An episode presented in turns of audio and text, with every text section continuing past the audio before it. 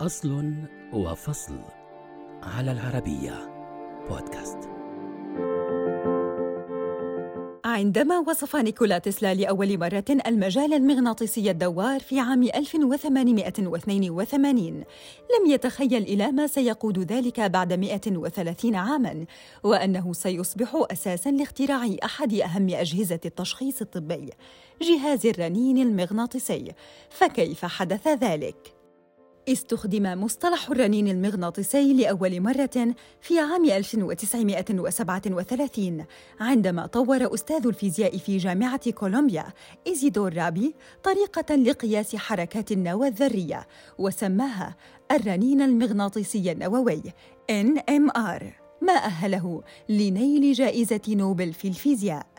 استخدمت طريقة رابي في تحليل تراكيب المواد الكيميائية إلى أن فكر طبيب يدعى ريمون داماديان بتجربتها على الخلايا الحية للفئران لتمييز الخلايا السرطانية، حيث خلص إلى أن خلايا السرطان ستعطي نتائج أعلى داخل المجال المغناطيسي بسبب زيادة عدد ذرات الهيدروجين مقارنة بغيرها، وهي النظرية التي نشرت في عام 1971.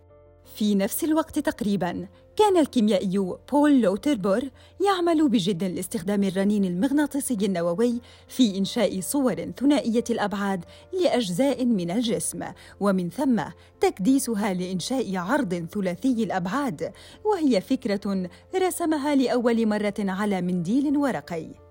في الثالث من يوليو عام 1977 أنجز داماديان أول صورة بشرية بالرنين المغناطيسي النووي وكانت عبارة عن مقطع عرضي لصدر مساعده في الدراسات العليا لاري مينكوف حيث كشفت الصورة عن قلب مينكوف ورئتيه وفقراته وعضلاته وأصبحت هذه الطريقة معروفة باسم التصوير بالرنين المغناطيسي MRI في عام 1978 أسس داماديان شركة فونار بمجال الرنين المغناطيسي النووي وأنتج أول جهاز للتصوير بالرنين المغناطيسي متوفر تجارياً. لكن طريقته اعتبرت بطيئة جداً للاستخدام السريري الروتيني ما شجع الفيزيائي الإنجليزي بيتر مانسفيلد على إيجاد طريقة لإكمال عمليات المسح في دقائق بدلاً من ساعات حيث تخلى عن طريقة مسح النقاط الحساسة المعتادة واعتمد تقنية جديدة أطلق عليها تصوير مسح الخطوط. بعد محاولات عدة التقط مانسفيلد صوراً لإصبع طالبه الخريج أندرو موتسلي في 15 إلى 23 دقيقة فقط لكل قسم. وهي المرة الأولى التي يتم فيها فحص جزء من جسم الإنسان بنجاح باستخدام تقنية الرنين المغناطيسي النووي. تم اعتماد طريقة مانسفيلد ومنح هو ولوتربور جائزة نوبل في الطب لعام 2003 فيما شعر داماديان بتهميشه وأعلن عن امتعاضه في بيانات نشرت على صفحات الجرائد فيما واصلت شركته نجاحاتها وأنتجت أول ماسح يلتقط الصور للمريض بأوضاع متعددة. شهدت لاحقا الماسحات الضوئية سلسلة من التحسينات لزيادة جودة الصورة وسرعتها وجعلها أكثر راحة للمريض.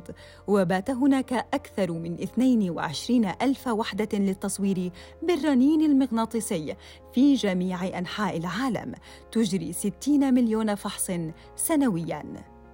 منذ أن توصل داماديان ولوتربور ومانسفيلد إلى أفكارهم الخاصة بالتصوير بالرنين المغناطيسي فإن طريقة التصوير خدمت الطب بمساهمات أكثر بكثير من تشخيص السرطان وساعدت مرضى بعدد أكثر مما توقعوا.